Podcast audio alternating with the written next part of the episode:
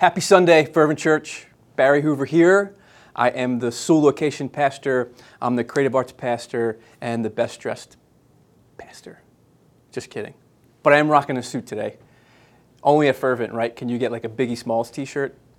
Um, and then a suit with no tie, right? So I gotta, I'm, I'm kind of keeping it a little bit fresh. I'm super excited to preach today. Uh, I've been looking forward to it, mainly because I picked this topic. Like Pastor Mike came to me uh, and Matt and he said, Hey, this is where we're going. Of course, Pastor Mike is organized, and this was like two months ago. Um, also, shout out to Pastor Mike.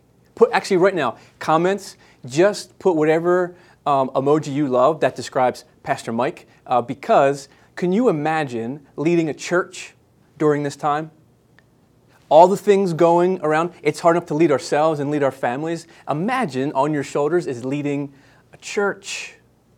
Yo, pray. Keep praying for, your, for Pastor Mike. And when you see him, tell him that you're for him. He'll act like he doesn't care, but shoot him an email. Say, yo, I'm with you. Can you do that for me? Because it's important that we pray for and push up and encourage our leaders. So today we're talking about character. We're in a sermon series about how to change, and I wanted to do character because it is a topic that I haven't really seen in church um, hit hard. What I mean is, uh, when I think of like character development, that's what we would teach four, five, six year olds in karate. Fun fact about me I used to have a martial arts school. I'm a third degree black belt. We had a school in Haddonfield, New Jersey, and then sold it to went uh, into ministry full time. So also pray for me. When you pray for Pastor Mike, pray for me. A little bit of my backstory for all those people that I don't know. I'm 38. I am married. My wife's name's Alyssa. We've been married for 10 years, just celebrated on the 19th of June. Uh, we have two little ones in our house, and I do that weird face because the baby girl, uh, we're in foster care. We're foster parents. Um, and we're going to be a loving family for her for as long as she needs one. We have her today. We're going to love her today. If it's for forever, amen. Um, but if not, she's going to know unconditional love. And with my son, who's three and a half, his name's Jacoby. He's amazing. He was brought into our fold through adoption. So this is where character kind of rubber met the road a little bit. Because when you, if you've never done it or know anybody who's pursued adoption, the preparation is intense. Like, I'm talking W 2s, I'm talking um, pay stubs, I am talking printed out of every financial account attached to my name and my business at the time, right? Um, I'm talking about questionnaire after packet, after character reference, after um, letters that we had to submit on my behalf that spoke to my character. Part of me was a little bit um, frustrated because biological dads, they don't have to do that. So I'm asking God in my selfish way, I'm like, this doesn't make sense. I'm, I'm, I'm doing a good thing. You're calling me to this. And why is this so, why is this so hard? This isn't fair. And as the process went, it didn't just stop there. Once we submitted everything, it was like reviewed. And I can remember a lot of different stories, but this one, I, I remember we were at our table in our, in our home, and the person went through questionnaires that me and Alyssa answered, and she went over every answer, and then she went over discrepancies between our answers, like maybe approach to parenting, where we didn't put the same exact thing, she would ask us, uh, ask us about it.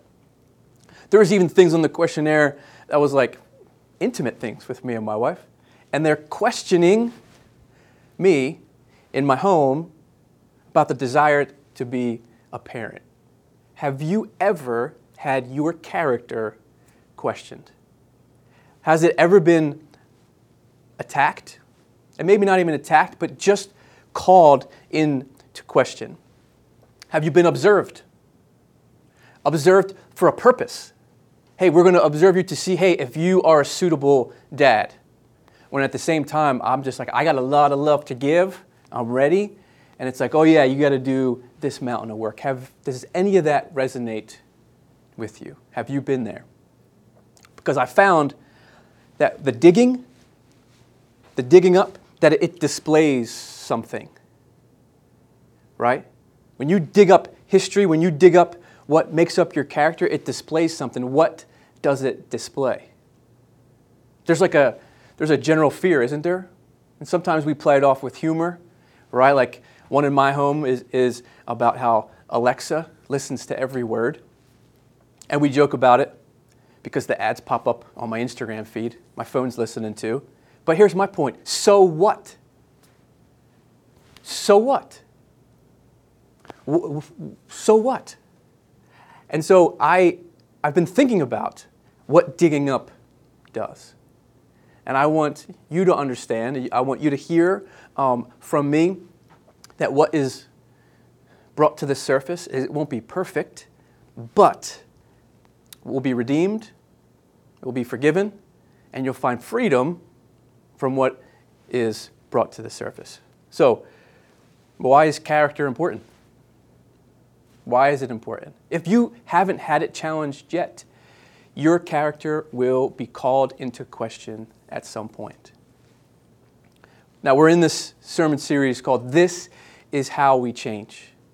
And if you've been a part of Fervent Church, um, especially with Pastor Mike's leadership, the one phrase, right, like saying a lot of deep things in a few words, is kind of like a calling card of the house, and I love that, especially as I'm learning to do it better and better.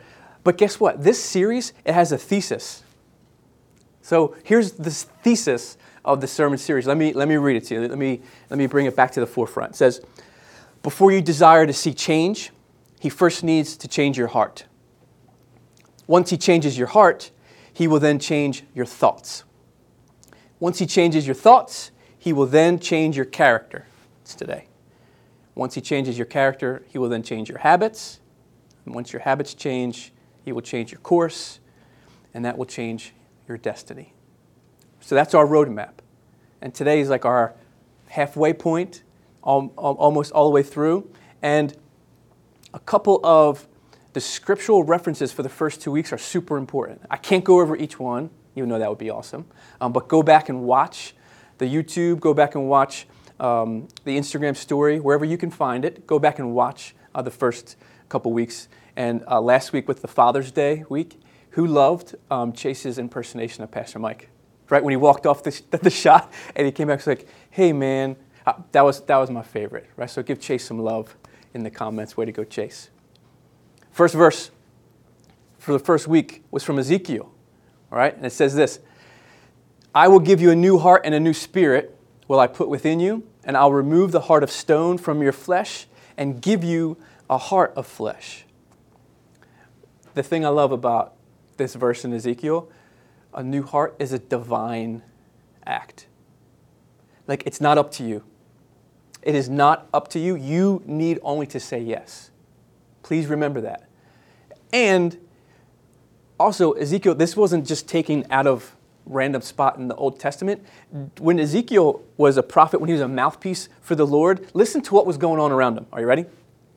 It was a time of confusion and complex political climate, yo, that is for you and that is for me today. Psalm 51:10, create in me a clean heart and renew a right spirit within me. And if you grew up in church like I did, right away you sing that song. I'm not going to sing it. Blessed are the pure in heart, for they shall see God.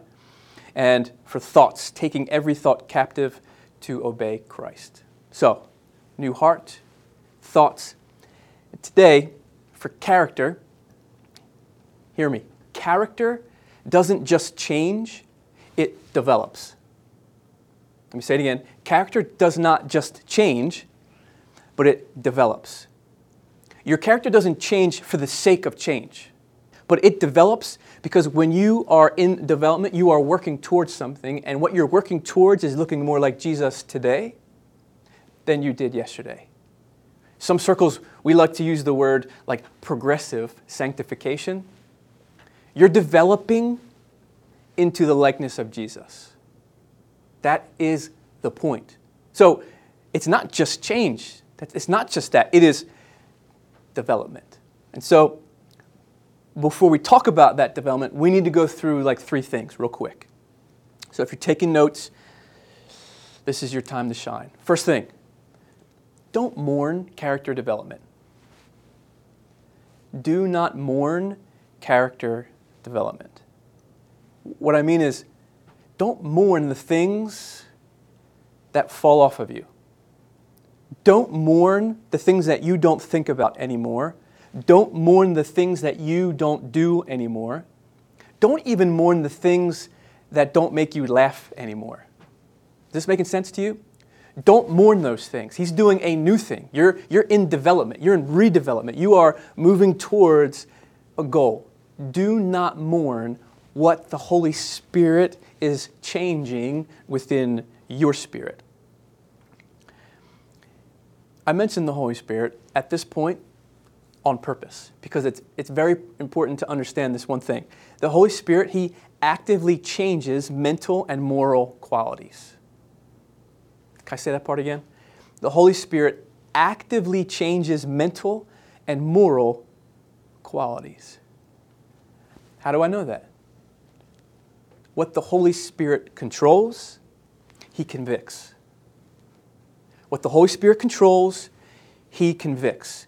One of the roles of the Holy Spirit is conviction right? He, he empowers us. We love to talk about the things that He lets us do, which is just like um, on another level, right? We feel like we're being used. We can we have like uh, words of knowledge. We have like prophetic words, and the Holy Spirit can really move upon us uh, when we pray and, and all those kinds of things. But something that maybe we need to understand more is if there's not a conviction, if He's not convicting you, the Holy Spirit might need some more real estate of your heart,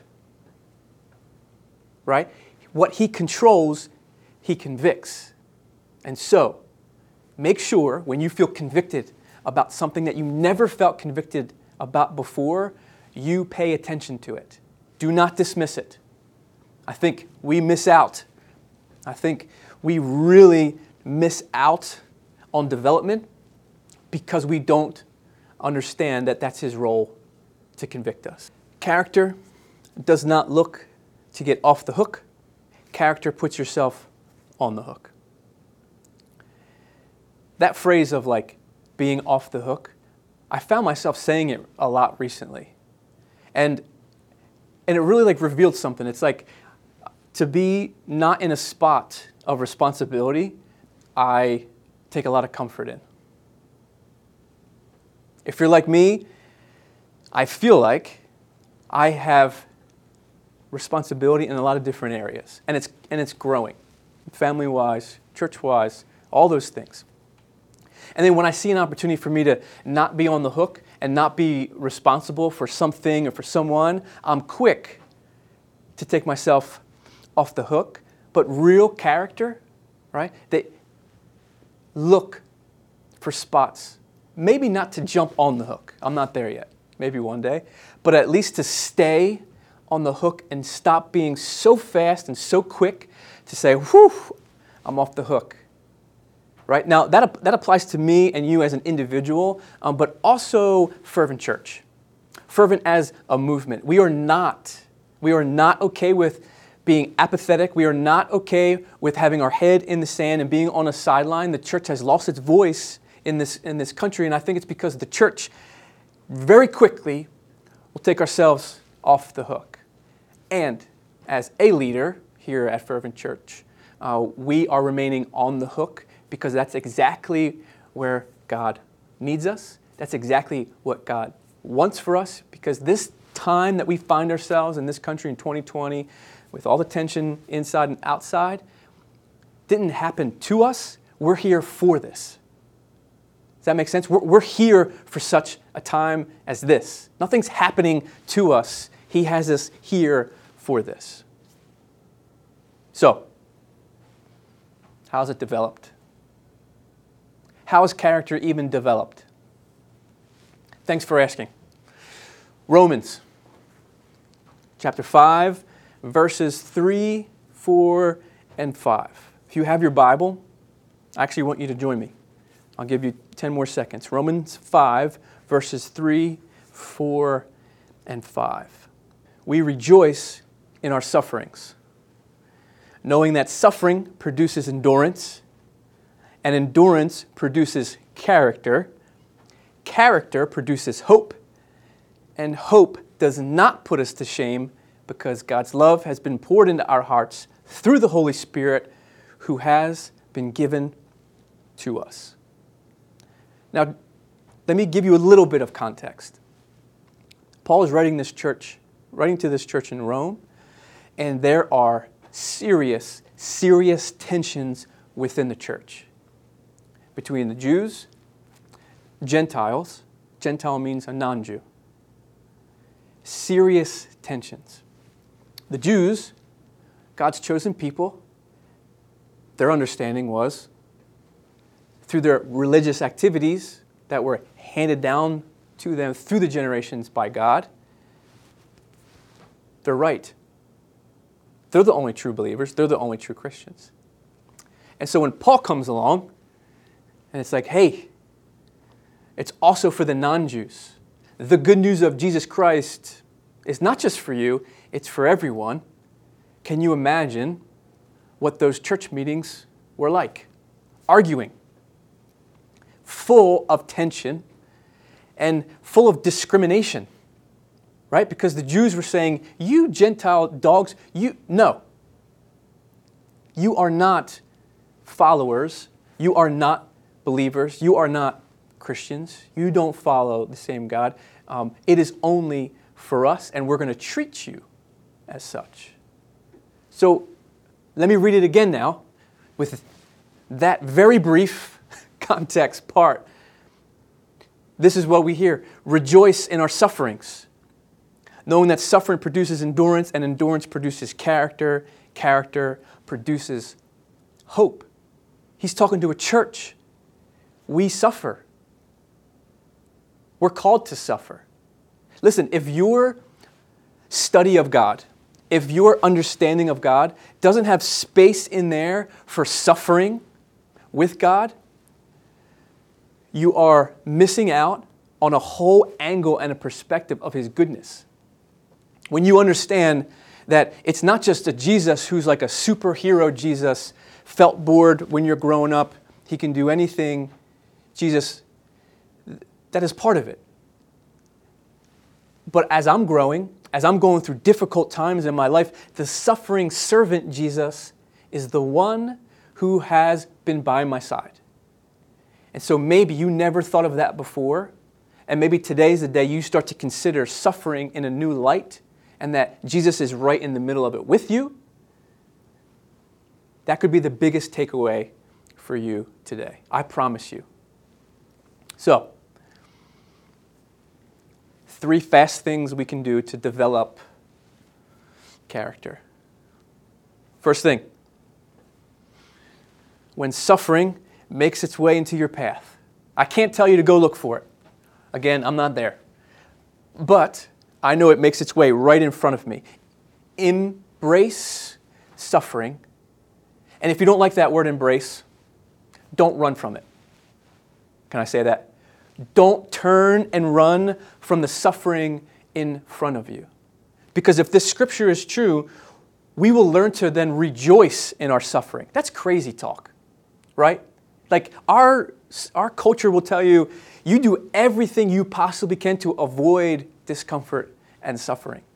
And this guy in a suit is telling you, no, to embrace suffering. I can say it with boldness and I can say it with some conviction uh, because I have met the very presence of God in my darkest times of suffering. He was there with me, and I am just like you, broken. And if He does it for me, I know He will do it for you. Pain that we feel is, uh, is a waste of time. It's a total waste of time if character is not a priority. What's, what's the point of it? What's the point of pain? It's a wasted emotion, it's a wasted pain. But when character development, you looking more like Jesus, is a priority, it redeems the pain. Second thing stand firm. It says, suffering produces endurance, and endurance produces character. stand firm. Do not give up. Do not quit. You might be watching this today, and everything else that you're going to see on a screen looks hopeless to you. If I'm honest, I'm with you a little bit. I'm fighting for hope because my last point is proof. But let's stay right here for a minute. Everything that you could be seeing on a screen just looks like hopelessness. But the church, we are on the hook. And there's a voice that is needed for you, and today it sounds like mine. Stand firm and do not give up because endurance produces character. Third and final thing create. And you're like, well, you're the creative arts pastor, so of course you're going to take that avenue. I don't think you know what I mean. I don't mean uh, create a painting or a song. I'm talking about something way more, should I say it, way more impactful in this moment. Are you ready? Create hope.